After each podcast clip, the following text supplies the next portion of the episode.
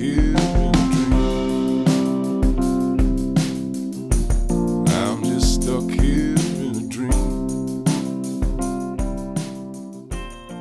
to the Guns and Yoga podcast. My name is Wendy Hummel. Before we get into today's episode, I want to thank you all who have subscribed, listened, and shared and supported the show. I mentioned this on the last show, but we recently hit the 10,000 download mark. When we first launched in early 2020, the only goal that I had was one, to start, and two, to provide a community of support, not just to first responders, but their families, so that no one ever had to feel alone, and to offer a platform to educate on all the amazing resources, programs, and tools for those on the front lines. This is personal for me. My husband and I are retired law enforcement officers, and my husband also served in the United States Marine Corps and so many of my friends are first responders, several of whom have retired. Some have done a really good job setting themselves up for retirement, and I don't just mean financially. I think so much of the time we get so laser focused on what the monthly pension will be or when we can make that last mortgage payment that we forget about our relationships, finding purpose and meaning after we retire, our physical, mental, and emotional health. What good is money in the bank without all these other things? It's so important to me that we have an honest conversation on this show about all of it trauma, stress, relationships, healing, and resources so that no one ever has to feel that they are in this alone. I also believe that it's crucial we start these conversations early in a career so that retirement doesn't look like a physical, mental, and emotional train wreck like it was for me. I am honored to do this show. It lights me up when I release an episode because I get to speak with interesting people first responders, subject matter experts, authors, and those running programs committed to first responders. It doesn't feel like work, so thank you all for listening, sharing, and supporting the show. As we move forward, all I ask is that you share, give reviews, and provide feedback. I'm always looking for feedback and ideas and want this to be a collaborative platform. Yes, I'll be the one podcasting but as the show moves forward, I want you, the listener, to tell me what you'd like more of and what you'd like less of. Today's show will especially be of interest for those agency decision makers and leaders, politicians, or anyone interested in research to support wellness programming. We're going to talk to Colby Mills. He's a clinical and police psychologist who works at Forge VFR in Virginia. He has extensive experience working with veterans and first responders. Colby reached out and told me how he and his colleagues created a national survey in conjunction with the U.S. Marshals, in which approximately nearly 9,000 respondents from all first responder agencies, local, state, and federal, participated. This survey asked questions about suicidal ideations, PTSD, and depression. They also looked at common stressors and identified those that had the most impact.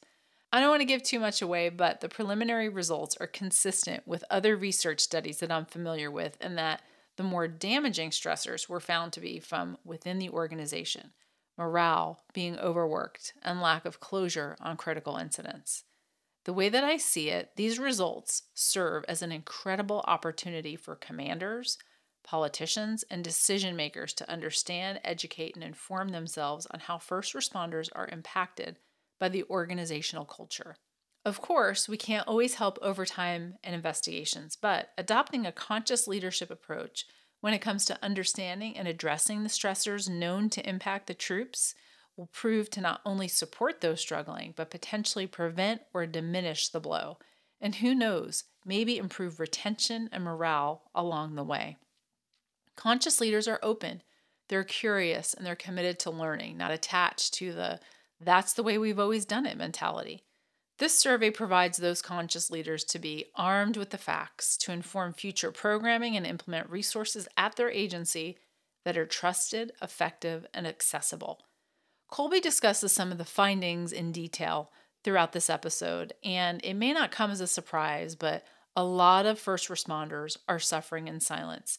In fact, they found 20% reported clinical levels of anxiety, but 74% of those have never been formally diagnosed by a professional. The results show similar results for depression and PTSD. 3% of officers surveyed reported having active thoughts of suicide. The reasons cited for not seeking help are not surprising confidentiality concerns, stigma, and the lack of access to resources. Colby and I cover a lot of ground in this conversation. We talk about sleep, mindfulness, meditation, and moral injury. Moral injury is something that's really been coming up a lot lately in this show. In my most recent podcast with Michael Sugrue, author of Relentless Courage, he recounts his story of how organizational betrayal led to his moral injury, which is defined as a psychological injury that surfaces as a result of conflict between what your moral code says that you should be doing and what your actions are. And in Michael's case, his injury was inflicted by his own agency. This is consistent with some of the survey results that Colby discusses. After listening to this episode, I encourage you to check out the survey, share it with agency decision makers, politicians, or commanders. This is the type of research that we need to move forward and to get the resources in place needed to support those on the front lines and to make lasting change on the first responder wellness front. Enjoy the show. Today, I'm going to be speaking with Colby Mills. He is a clinical and public safety psychologist out of uh, Virginia. Welcome to the show, Colby. Wendy, thanks. I'm really glad to be on. I appreciate you having me.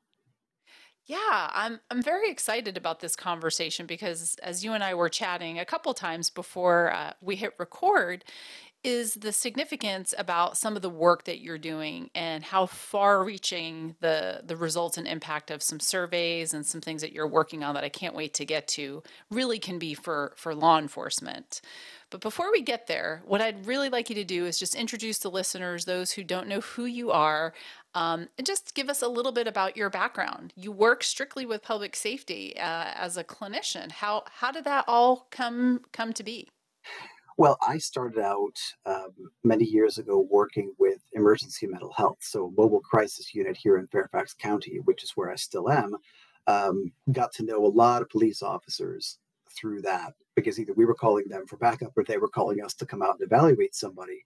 Um, we advised on hostage and barricade events, so there was a lot of interaction, and I kept thinking, I, I think I can help these guys. I really would like to help them. Um, and it turned out uh, a colleague of mine was thinking the same thing. So we uh, we ended up getting a contract with uh, Fairfax County Police Department out here, and we were more or less their in-house police psychologists for a decade. Um, my my colleague Jill, who's also part of the survey group, uh, she's still there.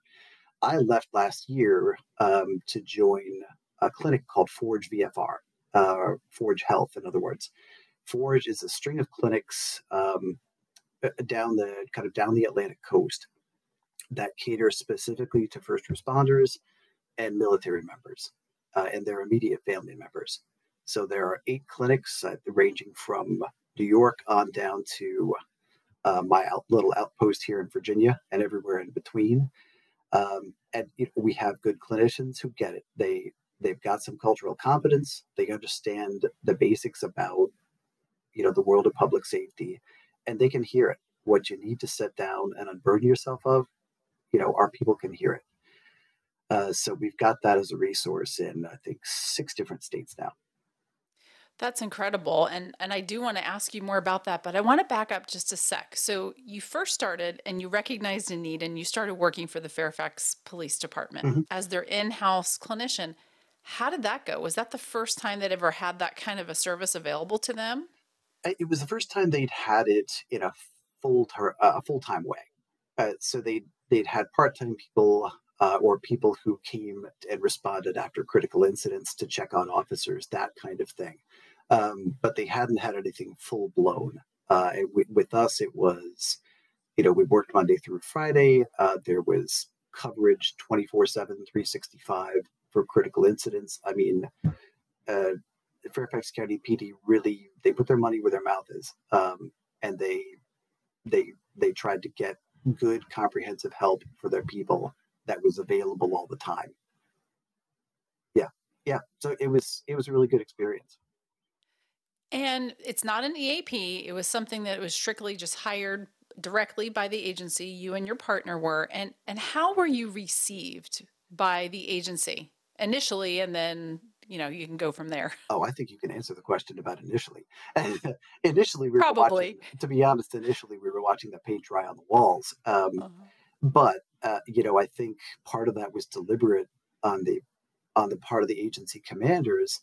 They they had the presence of mind to take it slow and take us around to roll calls, introduce us, speak to confidentiality and the utmost importance of that, and really uh, be upfront that if we if we didn't keep it tight in terms of confidentiality, that they would they would fire us, they would end the contract, uh, as well they should. So it was really a matter of introducing us, rolling us out gradually. We also benefited that we, we had both done the mobile crisis work, and at least some of the people at different levels of the agency knew us on a first name basis. So we we got a little word of mouth from that, and it just gradually picked up. Um, and you know, I think the careful rollout and the fact that people, at least a few people, knew us, that really helped get things rolling.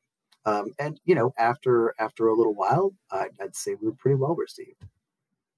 Right and that's that is exactly what I expected you to say. Mm-hmm. Uh, but I'm glad I'm glad to hear first of all that you had uh, agency leaders that saw the need and and made it happen, like you said, because to hire two full time clinicians is is quite a jump from going from nothing. Yeah, and it's actually it's expanded now. Um, it's even bigger than that. Um, so yeah, they've taken it really seriously. Great. And my guess is that you, um, the group there, I know you're not there anymore, but they they serve agency employees and their family members, or, or how Mhm. does that work? Yeah, uh, they serve agency employees first and foremost. Sworn, not sworn, doesn't matter. Um, they can they can be there uh, for the family members as needed, um, but they're there for whatever the issue is, and, and they exist. uh, The officers also have an EAP, so they have access to that as well. Um, the police psychology program is to the side of that, and then they also have chaplains who are excellent. They have a robust peer support program, so they have a lot. Um, and uh, it's really for it. It doesn't matter what the issue is. Um, if you if you want help and need help, the help is there. That's great to hear. I'm always really encouraged when I hear of when agencies are offering these these types of services to their people.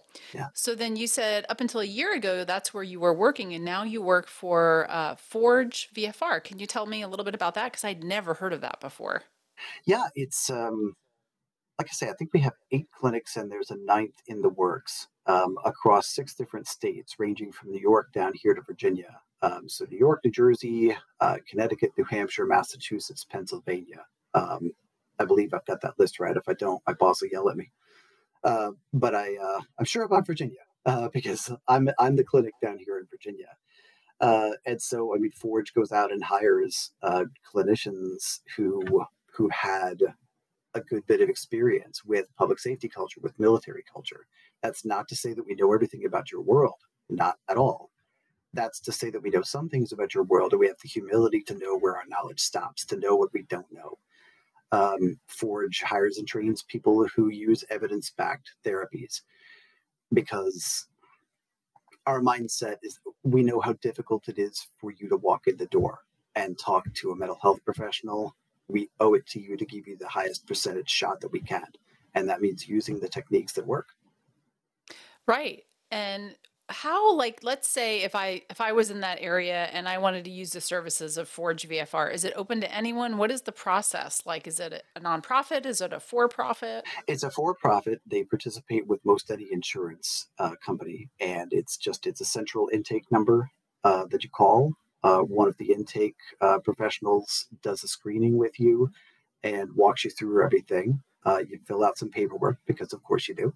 And uh, then the intake folks get with me or whoever the clinicians are in that location and get things set up. Yeah. Okay. Pretty straightforward. And you mentioned this, and we talked about this too earlier. finding clinicians who are culturally competent. It's something that I talk a lot about on this podcast. And it basically, for, for those who don't know what that term means, it just means clinicians like yourself who are familiar with the first responder or veteran culture. You understand what it's like, the little bit of the unique, the nuances of this type of work. Mhm. And so in in having that experience in working directly with first responders and, and military personnel, what is it that that you say um, like at this point when uh, VFR is looking for people, do they they do they also have you go through any kind of training or is it mostly just based on your previous experience? Can you can you tell us a little bit of what that's like? It's both. Um, so they they they, uh, they look for people who already have cultural competence and then they they make us better. Uh, so they send us to um, they have us do training. Um, and really some of it is self-assessment too you know i came in i was i was very familiar with police culture somewhat familiar with the cultures of the other branches of public safety, and not as much. Um, I was hit or miss where it regards different branches of the military. So that's where I needed to bone up. So they got me to some resources and I boned up. Um, and there we go. Uh, so it's a combination of what you come in the door with and how they can make you better. Yeah, and I'm guessing you mentioned this earlier, but things like going out to where they are, you know, doing ride alongs or spending time, you know, wherever, you know, in, in your case, wherever the military personnel would be working at if, if they're still active. Um, is are those the types of things that you mean? Or, or pairing you up with those agencies so that you can meet with them directly? Well, I think one thing about Forge is they, they try and make, I was going to say Forge, they make relationships with different agencies uh, wherever they are. Uh, so they, they try and get you know form a personal relationship with this police department that fire department um, personnel from this military base um, and get that connection because that's a way to promote trust. Um, you know familiarity and trust and those are crucial. Without those you really just you kind of can't get started. Yeah i couldn't agree more. It's all about trust building relationships and that that can take time mm-hmm. as you know. Oh yeah so let me let me ask you this. When we first spoke, we were talking about something that I'm very very much looking forward to is a national wellness survey that you and some of your colleagues um, are getting ready to to talk about here in the next month or two. And I want to back up and first say that that I know for myself, and you and I have talked about. I have a full time job as a wellness coordinator for a sheriff's office in Kansas, and a lot of what we do at our agency is we inform future programming on evidence based practices. And I have relied myself in the past on national surveys, on evidence based surveys from the FOP.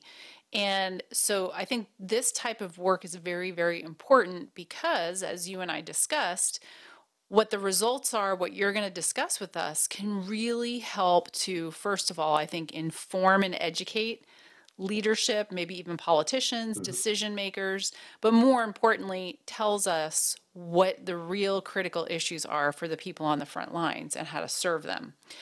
So I would really like it if you could just kind of explain from the bottom, like just really from where how it all started, how you came to uh, have this idea with your colleagues about a survey, and and just go from there.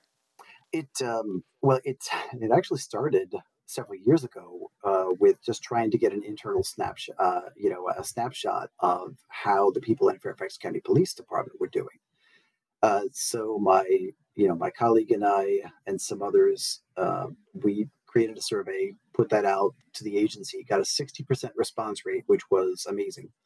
Mm-hmm. And then it started to catch on. Other neighboring agencies asked if they could borrow the survey and take it themselves. And you know, before we knew it, we had about 5,000 responses from all branches of public safety across Virginia. So we did some stuff with those results uh, and quickly realized that we were in over our heads. We needed people who could really crunch the numbers and analyze the data in a way that we couldn't. Um, got linked up with some folks from the U.S. Marshal Service, uh, which has was was incredible and still is incredible. Um, they are great people. Uh, they really do God's work, and they were able to they were able to do a lot of this with us and for us um, and made the survey so much better. And then we decided to take it nationwide. So we redesigned the survey to make it more rigorous. We included empirically validated screening measures, blah, blah, and putting people to sleep. The, the take home is that the survey got, uh, frankly, a lot longer, uh, but it also got a lot more rigorous so that we can speak with more confidence uh, with what the results are and we decided to swing big and go nationwide with this. Um, and what we got was um, about just shy of 9,000 responses from all across the country, every branch of public safety, uh, from local through state and federal. Um, everyone spoke up, which before we even get to the result, let's just take a moment to acknowledge the courage involved in that. I mean, at a time like this, with things as difficult as they are, for almost 9,000 people to speak up and answer detailed questions about exposure to traumatic events, suicidal thoughts, depression, PTSD, what stresses them out and what they do about it, deeply personal things. Um, mm-hmm. You know, topics that kind of aren't the things we're supposed to talk about, uh, right? But um, that many people across the country had the courage to speak up, uh, and that just that's moving to me every time I think about it. Well, and it it sounds like, especially because you said you partnered with the right people, people in law enforcement, and then the right your yeah. right, the colleagues that were culturally competent to know how to roll it out. I think that makes a difference too. Well, and this one ended up being it's a collaboration among the Marshal Service folks, uh, some people from Nova Southeastern University down in Florida. They have a first responder research lab that's fantastic, and then uh, sort of r- random people like myself. Um, and uh, so it's kind of a small group of us, and then some law enforcement folks. Um, Herndon Police Department here in Virginia has played a big role in this as well. Um, so it's really been this kind of collective um, of like-minded people and it's really it's great yeah and you said that it was all levels like so you had state local and mm-hmm. national levels of public safety and different first responder professions are represented did i hear you right when That's you right. said that yep absolutely okay. so fire ems police dispatch is that yep. is that what we're talking yep. okay yeah it, it really um, i think we were we were pretty amazed at the breadth of response that we got, and uh, you know, across I think 25 plus states um, and DC. It just, yeah, it's with that many people at a nationwide sample, it, it lets us speak with a little more confidence about our findings. Um, yeah. yeah. And I would love to, for you to share whatever you can as far as your findings. Sure. Uh, so, as you said earlier, the results aren't quite out yet. So, this is a bit of a sneak preview. Um, but, uh, you know, to start with some of the obvious things, uh, what we're finding is higher rates of PTSD, of depression symptoms, um, of suicidal thoughts versus the general population. An example PTSD, now ours was a screening measure, it's not diagnostic. Uh, but in the general population, you're looking at about 3.5% in terms of rates of PTSD. With public safety from our, our survey, anywhere between 11% and 18%. Mm. So, I mean, from one in nine to one in five, depending on the branch of public safety and how you break it down. Uh, you know, suicidal thoughts, general population 5%, public safety 10%. 6% of those are uh, were reporting, and these are the people who spoke up about it which which may be an underestimate, uh, but six percent are reporting active suicidal ideation, meaning oh, they wow. have a plan and or intent, and regardless of the branch of public safety, these are people who have access to lethal means, right? Either at home or riding on their hip, and that that's alarming. Uh, we looked at we asked a lot of questions like i said uh, god bless the people who actually filled out this survey it was, it was a lot but um, one thing that we looked at was what seems to drive the stress, what seems to drive the higher rates of PTSD symptoms, anxiety, depression. So we looked at it in two different ways. We looked at the, the stressors that were the most common that people experienced. And then we also asked about which were the stressors that had the most impact. So the most common ones are, eh, you know, you could probably rattle off the list and be spot on COVID, um, negative perceptions from media and the public, having to respond to critical incidents. Those are the most common stressful things. But those weren't the ones that seemed to have the biggest impact on people. The most toxic or kind of the psychologically nastiest stressors, um, those were mostly not operational. They were they were about the organization, low morale, being misunderstood by commanders, being overworked, um, not just going to crit- critical incidents, but then not getting closure on them. Those might seem like normal everyday kinds of stressors in in your world but these were linked to suicidal ideation. They were linked to higher rates of ptsd depression. It seems like when it comes to the most damaging kinds of stress the call is coming from inside the house mm-hmm. yeah and And unfortunately, that does not surprise me. It's consistent with other national research findings that I have been made aware of. Mhm. And, you know, it's something that I've, it really seems to be coming up a lot, whether it be somebody I talk to on my podcast or, or quite honestly, conversations that I just have with people in my day to day interactions with my job in the organizational betrayal and the um, moral injury that people Mhm. feel from within and and maybe you can speak to that a little bit and how damaging that can be Well, I talk to people all the time about moral injury these days um, because that that's and for people who don't know what that is, moral injury is, in a nutshell, is the the conflict that comes when what your moral code says you should be doing butts up against what you're actually doing eh, because you've been ordered to do it, because you've been prevented from doing it, what have you. Um, and there are a lot of examples from the military world, uh, but it's equally applicable to public safety, equally real, uh, and equally problematic. Um, and moral injury is not just some term that's thrown around. We're talking about a psychological injury to people based on this this kind of the perception that the moral code is being violated, uh, and that's that's tough to take for people who have um, high moral standards and expectations of themselves and each other. right and please correct me if i'm wrong but my understanding too is that um, you know and i may be oversimplifying in, in a lot of this but you know we expect in law enforcement that the people that we work with and the people that are our our direct supervisors, our leaders there, we look at them as if they're supposed to take care of us. We don't expect them to be the ones that betray us or injure us. It's almost expected from the type of work that we do. So when that does happen, that's where that moral injury comes from. Is one of the aspects of it. And please again, correct me if I'm misunderstanding that.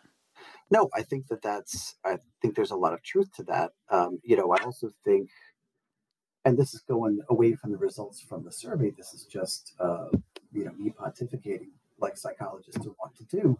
But I think, Pontificate away, please do. We like to do that on the show. well, I mean, I have a PhD. I'm kind of required, but uh, it's. Um, I think you know. I think part of it with moral injury now, uh, it look just at.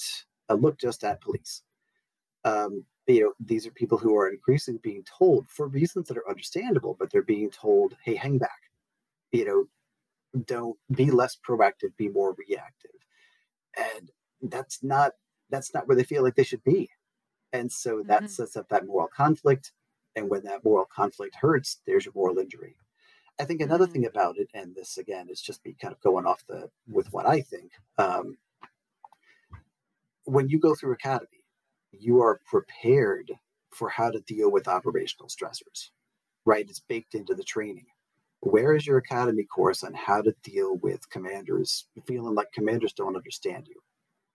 You know, where's your academy course on, you know, feeling like the rug is pulled out from under you? Where's your academy course on moral injury within the organization? Um, there's not preparation for that. And so it's more likely to hit people from the side. hmm That's a good point. I, Okay, well, I didn't mean to. I No, didn't mean to derail you from what you were saying. No, go it's go ahead. No, I think if there's a silver lining to the the findings about the organizational stressors, it's that it, it's two things. Uh, number one, it means that first responders still have some good resilience to those societal stressors, the ex- the COVID exposure, the feeling vilified or misunderstood by society, the media scrutiny, despite how long those have gone on and how severe they are and pervasive. People are still still have some good resilience to those, uh, which is which I think very encouraging. Number two, the things that really seem to eat at people the most are factors that the agency, especially the commanders, have some control over. Uh, You know, your frontline first responders can't make COVID stop. They can't force their communities to understand them better, but they can influence their leadership and they can push for healthy changes to their agencies. Um, and I, you know, if I could say uh, one thing to the commanders, um, there are lots of things you can do to get your people well, and getting them well also means you're retaining more of them. Um, you can, as a commander, you can single-handedly reduce how many people need help in the first place. If you find creative ways, and I'm not suggesting this is easy by any stretch, but if you find creative ways to know your people, to understand what they're going through day to day, to improve their morale in ways that really mean something to them, give them closure after they've saved a life or had to take one. Our results say that you can keep people healthier by doing those things. You can cut the chances that they're thinking of ending their careers or their lives way too early. And that is that's a huge opportunity.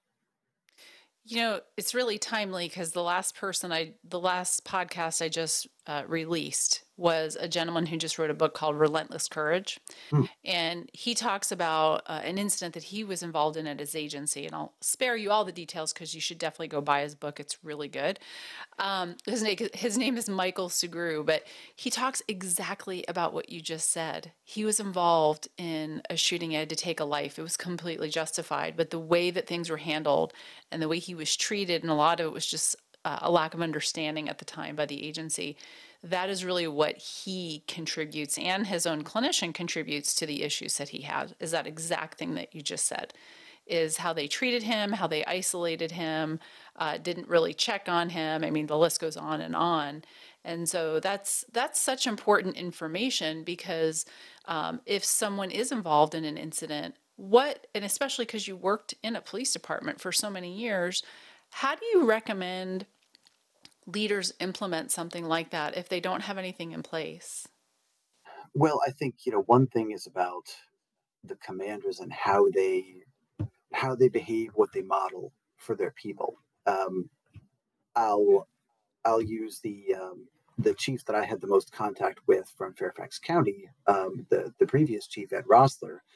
Um, chief Roessler really put himself out there. Um, he spoke openly and publicly about getting regular check-ins with a mental health professional to make sure that, as he put it, you know, his head was screwed on straight, uh, to make sure that he was still doing okay, and to calibrate if he wasn't.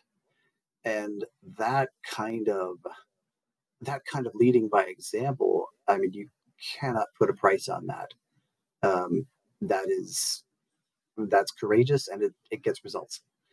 So I mean, that's that's that's one thing. Um, I think that freeing up resources, however you can get them, um, to get effective help lined up. And it almost doesn't matter what form that takes, it just has to be trusted and effective. Those are hard targets to hit. Um, you know, but it's not just mental health professionals. There are clergy uh, and chaplains. Uh, there are peer support programs. There are lots of ways to to look for effective help. Um, but again, it has to be trusted and it has to work. And some of that you have to kind of give it the initial uh, investment to find out if it's going to work out, if it's going to be a good fit for your people in your agency. Uh, there's some people out there who are extremely competent who just may not, it may not be a good fit, a good relationship between that person and this agency. Um, so, uh, really, yeah, I mean, and in terms of fighting that uphill battle to get the resources freed up to do something like that. One thing that we're really hoping is that these survey results give you ammunition to do just that. They arm you with facts to get people's attention and let them know how serious the problems are, and also point up potential solutions, ways to make specific ways to make things better. Yeah, and I would throw in too, besides trusted and effective, accessible, because Yes. sometimes one of the things that it seems like that's pretty common is there might be some sort of a resource, but it's really hard. There's a lot of gaps to, to getting into contact with that person or that resource. So that might be something else to consider. Mhm. When um when you ask these questions, and I don't know how long the survey took for each person to take it, but what are what are some of the other things that were asked besides the sources of of stress? Um, did you talk to them about what they might find most helpful as far as resources? Uh, we did a little bit. So the to break it down, it um, it was a long survey. I mean, to complete the whole thing took typically about 45 minutes, Mm, all online, all anonymous. So people's identifying information was stripped from the results uh, when they submitted it. So no way to identify any particular respondent. Um, and we did that very intentionally, of course. Um, but we asked about four different areas uh, exposure to trauma or potentially traumatic events, stress and how people were trying to manage the stress, uh, general health and well-being, and then some demographic information like how long have you been on, what kind of agency are you with, uh, that kind of thing. Um, and so we, um, yeah, those those were the basic areas. Um, and when we when we inquired about if people sought help, what kind of help did they seek? Um, the the highest percentage we got of people seeking help from a particular source was, I think, 25 or 26%. And that was um, mental health professionals. For whatever Okay. reason, that ended up being slightly higher than the others. But let's be clear, all, all the percentages were quite low. Uh, that was the highest percentage of anybody seeking any kind of help, um, despite the relatively high number of people who need help. Um, most people who endorsed some uh, high levels of symptoms for anxiety, depression, PTSD. Half to three quarters of them have never been formally diagnosed. They've never sat down to get a formal diagnosis. And you know, we know what the stigma, um, what the stigma is, and what the barriers can be. We you just talked about some of them. Uh, you know, but we need to be doing better than that. And, and I'm curious, did um, did you ask, or is there any way to know what the reason is? And maybe you just answered it by saying maybe they attribute it to stigma. Why they didn't access resources? Uh, we did. Uh, we did actually ask about that, and you know, some of the most common reasons were I thought I could deal with it on my own. Um, Mm, I, I thought there would be stigma, or I feared retribution. You know that my agency would find out, and that it would you know impact my career progression, um, and and that there just wasn't appropriate help available. That I couldn't find appropriate help. That's really good information to have because um, the fear of retribution is something that, Mm, that comes up a lot. Obviously, so does stigma, but that could really help inform messaging from an agency who wants their people to get help and letting them know that they're not going to get, they're not going to be treated any, any differently if they do seek help. Right, right, and it's about saying it, and then it's also about finding ways to demonstrate it. Know, because you know far better than I do that that saying it alone is usually not going to get the job done. You're exactly right. Yes. Um, and and it's hard to do, and you're going to have to, like you've said in the beginning. I mean, all of this is about trust, and it has to be demonstrated before people are going to probably buy into it. Is my guess, and just blind faith that just because this is something that's being said or it's in our policy, uh, it's understandable, and um, that that that's not going to be enough. It has to be demonstrated before people are going to actually believe it. Well, and another another big reason people didn't seek help when they needed it was worries about confidentiality. Uh, hmm that you know people in my profession were not going to keep it tight, and that is absolutely on us. You know, we have, I think, as clinicians, we have the absolute responsibility to you to answer any question you have about confidentiality, to show you as many times as it takes that we will keep it confidential. Um, to to talk openly about if there's going to be any kind of relationship with your agency, if they're going to be in the mix of that, what are the clear boundaries around that, and then we're sticking to those. Um, Got to be clear messaging about that. If an agency employs a mental health professional, I think the agency can also put out careful messaging about that to be very transparent and in the true sense of transparency. Um, we are not going to pressure them to give up information, and they won't and can't give up information. Uh, and to explain, you know, for example, that as mental health providers, we're subject to fines, penalties, loss of licensure if we break confidentiality inappropriately. Um, and that's that's absolutely our responsibility. I think that's really important because, especially if you have somebody who's never used a clinician or a therapist, they don't understand that. And let's face it, you probably know this now since you've been working around first responders a lot, but sometimes people like to talk, right? Um, there's not a lot of uh, confidentiality unless you have a good friend. And it's important for people to understand that. And because the same goes with peer support, because I, I manage our hmm peer support team and that is something that we're we're very very big on and in fact we are fortunate in the state of kansas we have a, a state statute that protects peer support conversations. And so educating people on that, like, hey, if you seek out a peer support person, unless um, there's certain there obviously there's going to be there's going to be things that are going to violate that that statute meaning if somebody's suicidal or homicidal obviously those are exceptions. Uh, but other than that that conversation is protected and it's really important for us to make sure people know that and obviously the same goes when it comes to to seeking therapy. Yeah absolutely. I mean you know my crowd is exactly like your crowd in peer support in that trust and and people being able to see us as trustworthy know that we are in their guts. I mean, it is the foundation of anything else we try to do. Um, yeah. And I, you know, you guys have that that statute protecting you. Uh, we have that here in Virginia for peer support mm-hmm. teams as well, and you see that in more and more states now, which is great. I think the other thing too is, and this is where word of mouth becomes really, really important it's not just about the facts of the situation, it's about the perception. So I can lay out facts all day long. I can show you federal statutes, I can show you Virginia statutes, I can show you my code of my code of conduct um, that absolutely prohibits me from releasing information when it's inappropriate. I can show you what the limits are around that. But unless you trust that information, how much good is that? So that's where the word of mouth comes in. That if someone you trust who they've been in the foxhole with you, so to speak, they can say, you know, hey, I went to this guy and and he's not bad. Uh, he keeps his mouth shut. That's at least as useful as anything I'm going to say to you. Um, and that, to go back to something you said uh, a few minutes ago, that's another thing that takes time and patience. And that honestly, that might even be more important. That's that's my experience is getting the people who are trusted at the agency to be able to say, "Hey, I went and saw this clinician. I used peer support. It really helped me." Mm-hmm. And that ripple effect. Like that's what I have personally seen to be the most beneficial and the way to get people to buy in. And people have told me that. Yeah, absolutely.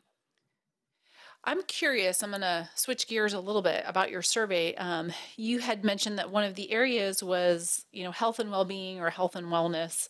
I can't remember how you worded it, but mm-hmm. what other types of things I'm curious did you ask or were looking to measure? Was it just mental and emotional uh, issues and, you know, stress and trauma, or was it resources having to do with any kind of physical um, fitness resources or, or lifestyle factors?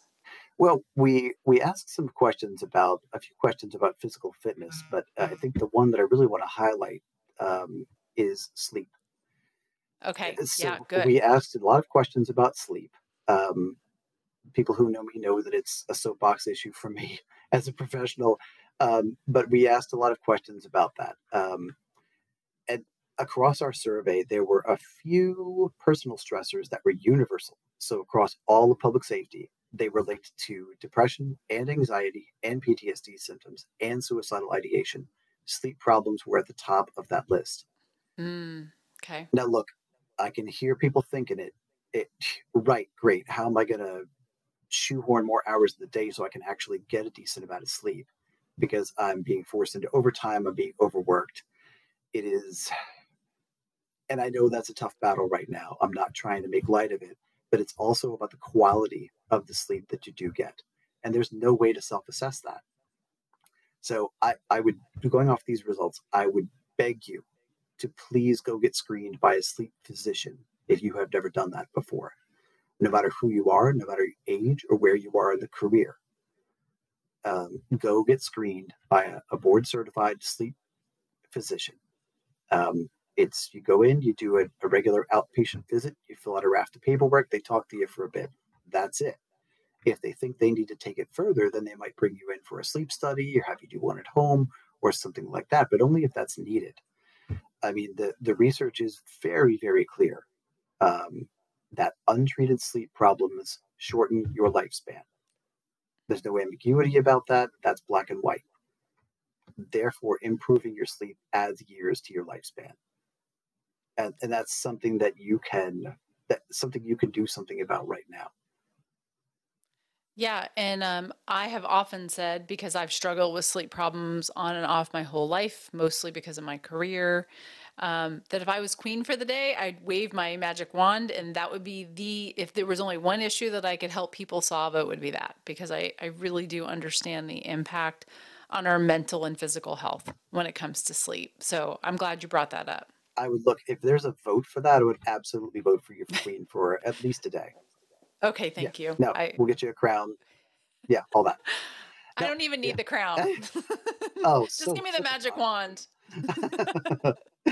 no, I mean the, the sleep stuff is just, and uh, it- what kills me is that most sleep disorders are very, very treatable. Uh, you know, if it ends up being sleep apnea, there's a gold standard for treatment for that.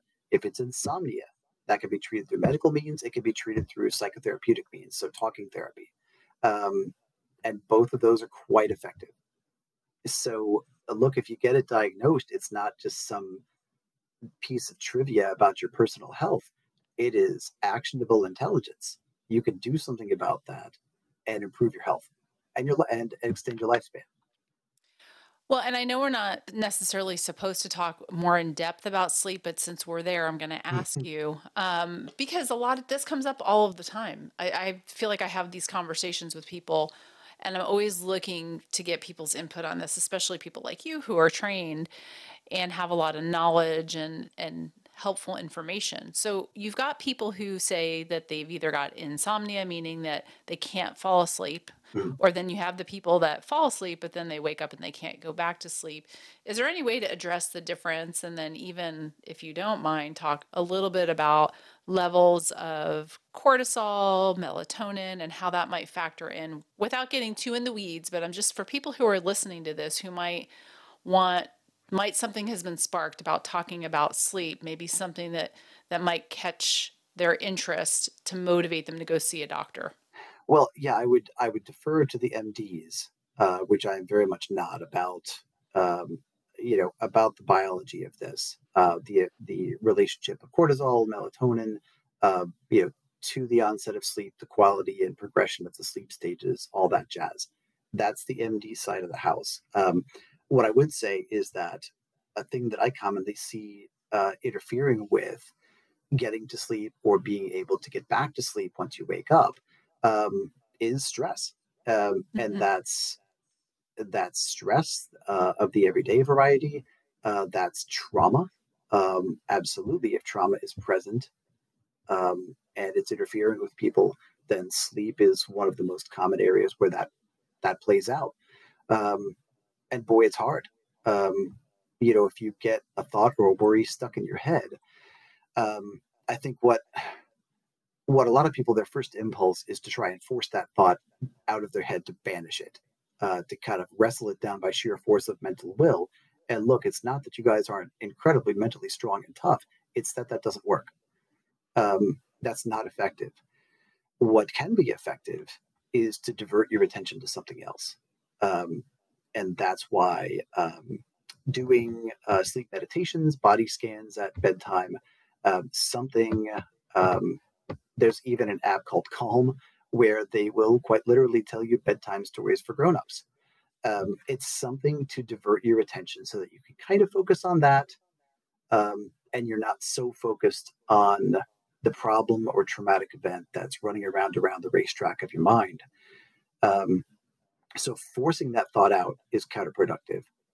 Diverting your attention to something else is usually more successful. Not that that's 100%, but that that does help and look if the sleep problems are pervasive um, if there's a stressor or a traumatic event that you cannot shake please tap in some form of support whether it's a clinician like me um, a a clergy member of the clergy or a chaplain that you trust a valued peer lowercase or uppercase um, for peer support whoever it is please tap in support.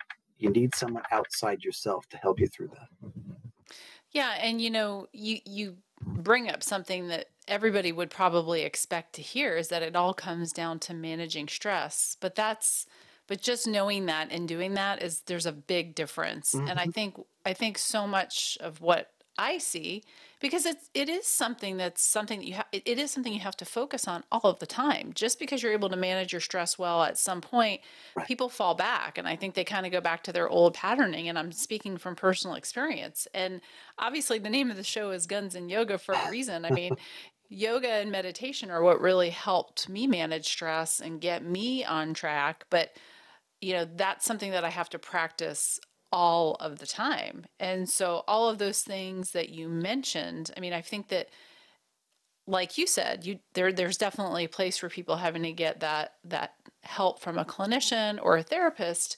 But in the meantime there's a like there's a whole array of different ways that people hmm can manage their stress and regulate their nervous system. And and I'm glad you brought that up because that might be different for different people. And being able to have the willingness to try those things that you mentioned like sleep meditations or something called yoga nidra even going out and going for a walk learning how to to breathe moving your body because i think for some people and I know you're going to know more about this than I am, they may not be able to talk about something because they may not even really know what they need to talk about. But I think sometimes just moving their body can can really be a good way to to start and to help kind of regulate some of those things that they may be feeling but but don't necessarily have words for.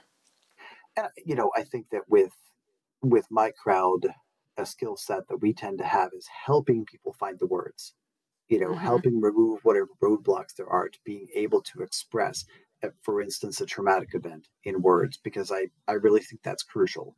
And there's a fair amount of research to support that. That finding a way to put it in words, out loud, in writing, whatever it is, um, is really beneficial for processing a traumatic event or an event that's kind of stuck. Um, but yeah that's that's out you know uh, at the extreme where uh, someone is actually suffering from trauma the far more common everyday kind of stress. Um, yeah that mindfulness practices meditation i i teach mindful breathing um, all the time because i just i've seen the benefit uh, clinically anecdotally uh, personally everything hmm um, I push meditation. I don't teach it because I'm not any kind of a guru, but I direct people to resources where they can learn how to meditate uh, and get a working knowledge of what that is. Um, and a great one is, you know, if you stream Netflix, uh, uh, Headspace. Headspace, uh, they have an app, but they've also created a show on Netflix that will walk you through the basics of how to meditate. You'll have a kind of gut sense of what it feels like to do that and what that is. Um, and you know regular meditative practice just I, when you know the research as well as i do i'm sure there's there's just a stack of research about the benefits for psychological health physical health stress reduction um, lowering blood pressure. I mean it, it really just runs the gamut. Um, Yeah, no, and I I did not know that Netflix had Headspace, so I'm gonna have to check that out because I've never been on Headspace because I don't have that app. So thank you for mentioning that. oh yeah yeah it's great Yeah, and just just really quickly, and then we can move on. But when it comes to meditation, I think a lot of people get turned off, uh, first of all, by the word, but it Mhm. can be, it really can be hard if you've never meditated, and depending on how activated you are, for somebody to just sit and meditate and understanding that there's an array of different mindfulness practices and ways to kind of to start out and, and you mentioned one of the things you mentioned was a body scan and breathing but because it can you know in, in some cases it can be more triggering for somebody to just sit down and meditate depending on where they're at on that spectrum yeah i, I think people get this kind of um, impression of mindfulness and meditation that it's some out there woo woo kind of thing to do. And hmm really, I mean, the best definition of mindfulness is paying attention to what's going on right now in this moment without uh, making judgments about it.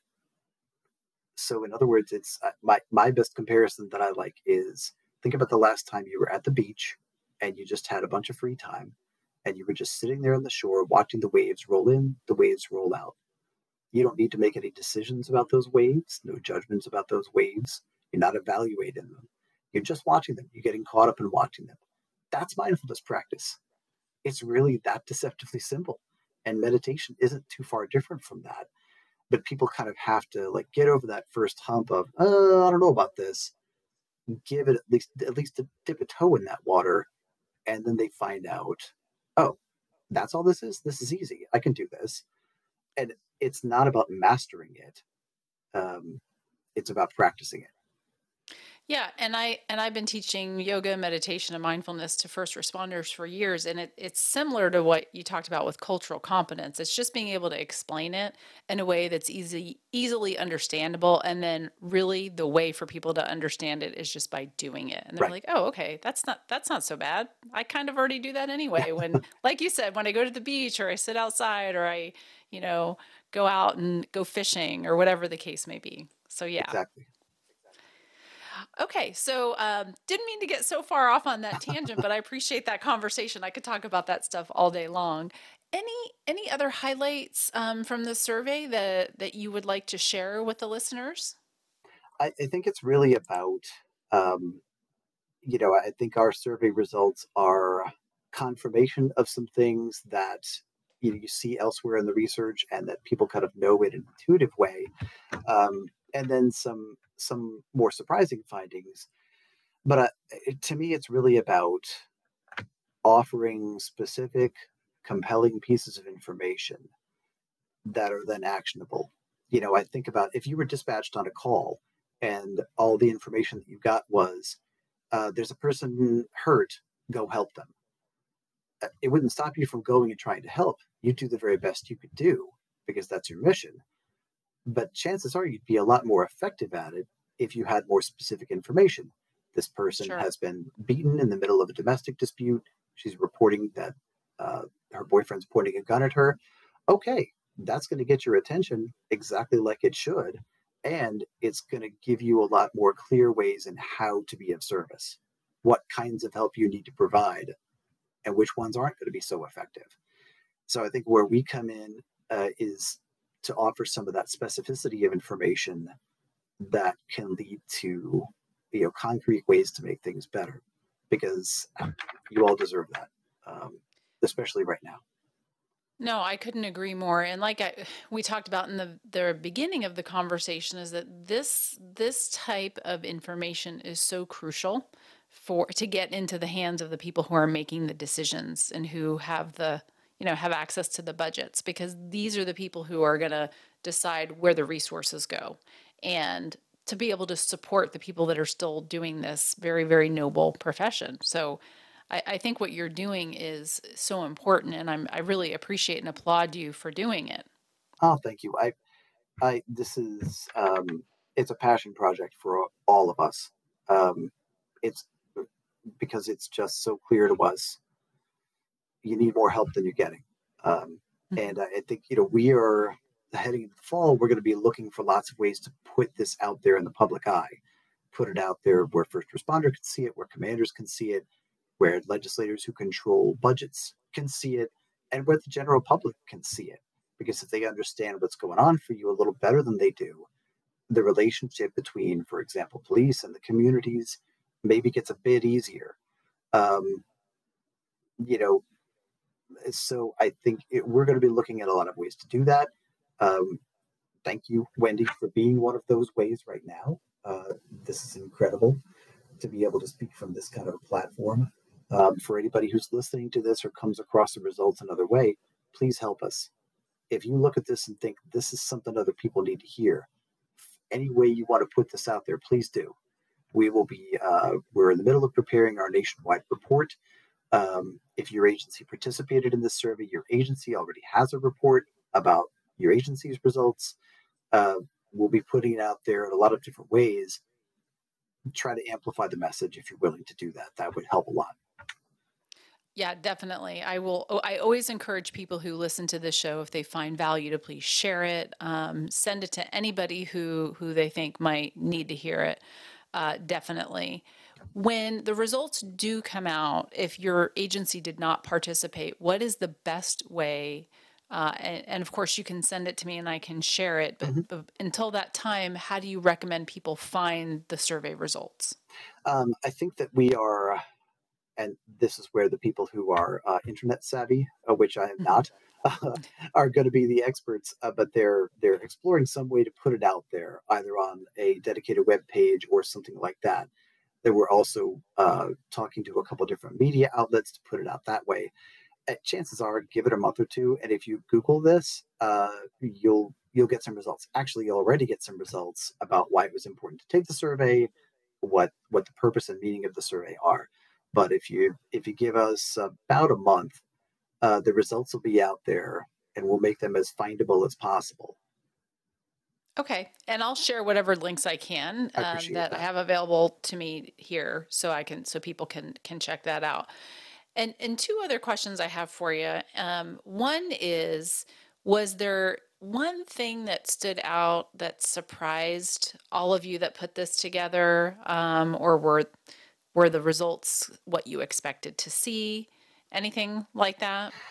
I just speaking for myself, I one thing that surprised me, I expected COVID um, to Mm, be to really have a strong relationship with uh, anxiety, um, maybe some extent depression and PTSD. But I I really thought, hey, COVID is driving a lot of anxiety. Not so much. It's a it was a very common stress stressor that people faced, but it wasn't the one driving the bus. The the stuff that driving the bus was primarily organizational stuff yeah. uh, so that was surprising. Um, sadly, not surprising were the alarmingly high rates of depression, PTSD, suicidal ideation, and again, particularly with suicidal ideation, I would guess that's a that may be an underestimate.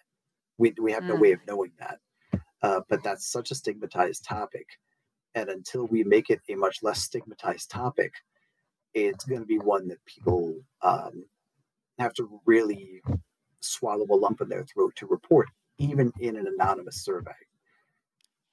So, yeah. despite all that, the numbers were as high as they were. Um, and that's not surprising, but alarming. Sure. And if there's if there's an agency that is looking to do just even an internal survey to see uh, what to kind of inform or guide like what the what's going on with the agency, what kind of res- what what the the issues are for that agency, because even though these results are very very helpful for all first responders, um, just if you want to know the unique kind of what's going on, the ins and outs of your own agency, so that you can inform what kind of programming to put in place. How do you recommend people do that? Do you think that they should elicit the help of like your, I don't know if you do that or if there's like, you know, a particular way to go about that instead of just trying to come up with a random survey on your own? I, I wish we had an A team that you know could uh, could go around and help people create their own surveys. Um, sadly, we don't have uh, we don't have the manpower to do something like that. Um, I, I really think um, look, it it doesn't have to be something that you're going to get published in some academic journal. I I think the biggest hurdle is in asking the questions in a way that invites honest responses. Uh, Okay. so you know, both times that we've done this, we've gone to great lengths to make sure that the results were anonymous. There's a trade-off in that. You know, if someone reports that they're having active thoughts about suicide, it's an anonymous result. Um, and we agonized about that because look, there's no way to get to route help to that person. Right. Uh, but you know, we made the judgment, right or wrong, that the trade-off was the more people we can give a comfort level to to fill this out, that outweighs the risks. That outweighs the downside. Um, if you're if you're an agency and you're contemplating doing something like this, you might make a different call. Um, there's not there's not some gold standard for exactly how to do this. Um, but I really I really think the biggest hurdle to clear is okay, gulp. Uh, we're gonna we're gonna seriously sit down with our people and ask them how they're doing, and then we're gonna honor the results. That's the other piece. You collect information, um, and if people have the if you put it out there and they have the courage to speak up, I do think there's an obligation then to find effective things to do with that information. hmm It- take a snapshot, but then I beg of you to act on it. And that's Sure. easier said than done too. But I, yeah, there, there are, you can find ways to do that. Okay, thank you. Um, and and one last thing, you may not be expecting this, but as someone, a mental health professional who has committed their, you know, their practice and their work to helping first responders, Um, that's not an easy job. And we appreciate the fact that there are people willing to do that, to listen and help. How is it that you manage your own self care or take care of yourself, your wellness, and your resilience? Um, if you don't mind sharing that with with the listeners. Well, sure. Um, I, I think that I, you know, I'm imperfect about it, but I try to practice what I preach in terms of if I'm telling you to practice mindfulness, that's because I practice mindfulness. I, you know, I I practice relaxation breathing. If I'm telling you to meditate, uh, I use meditation on a regular basis, and that help keep that helps keep my stress level low. Um, you know, I have supportive colleagues. I have a wonderful wife. Um, you know, I have uh, close friends and family members that I'm obviously not going to sit down and go into detail with any of those folks uh, for a lot of reasons. But knowing that people have my back uh, is valuable to me. And, you know, I hope for each one of you that you've got people who have your back too. You sure do deserve it. Well, thank you. That's sounds like you've got it all figured out. And um, can I coach you on that? I, you most certainly can, along with me being the queen for a day. yes. Well, Queen Wendy says that it's got to be true. Yeah. Right. um, we'll just make sure my husband knows that. I think he's probably listening. Uh, he will be. He will be. He'll be editing. He'll probably edit this part out. But uh, any no, I really appreciate that because because it's so important to make sure. And I don't think that we can have enough of those those resources, those reinforcements. And I think you hit the nail on the head. Is just the people in our life. It's, it's so important because me included, I did this. I used to do this. I was very guilty of isolation and not talking to people. And I think we really need to make sure that we tap into to all the people in our life and, and go out of our way, um, if at all possible, to not do that. So that that's very very good advice. Well, I think for you guys, there's this tendency too to uh, to think, well, I don't want to put it on them. You know what I you know what I face down, what I deal with is is really dark. Um, it's disturbing people wouldn't want to hear it or i'm not i'm not going to put it on them the people in your life are grown adults ask them mm-hmm. um, the u.s marshals actually did a little research on this um, and, and found that they looked at the spouses of people who were con- facing some of the worst con out there. They were dealing with child exploitation cases. Um, and apologies to the Marshals folks if I mangle what they found, but I um, the gist of it was that the spouses routinely were willing to hear more than the detectives thought they could. So that's that's, that's a little surprising, uh, yeah, but it's worth that conversation. Um, yeah, yeah. How, I would I would love hear? to get a hold of that. I'd love to get a hold of that research because one of the things that that I do in my full-time job is we're really trying to build out our family aspect of our wellness program and it's it's something that comes up quite often as that people take it upon themselves the first responders to hold back information that is shared because eh, you know they don't they want to protect their spouse I always say just intuitively because this is, you know, being married to someone who was also a first responder, you know, how do you know that they don't want to hear right. it? Why don't you a- ask them first and then kind of make the the decision and not just assume that because everybody they may not want to hear it. Um, but how do you know if you don't ask and involve them in that decision? So, so thanks for bringing that up. And if you could share that with me, I would I would love to to look at that research. Yeah. Of course. All right, Colby. Anything else for the listeners that you think that that they need to hear that you and I haven't covered?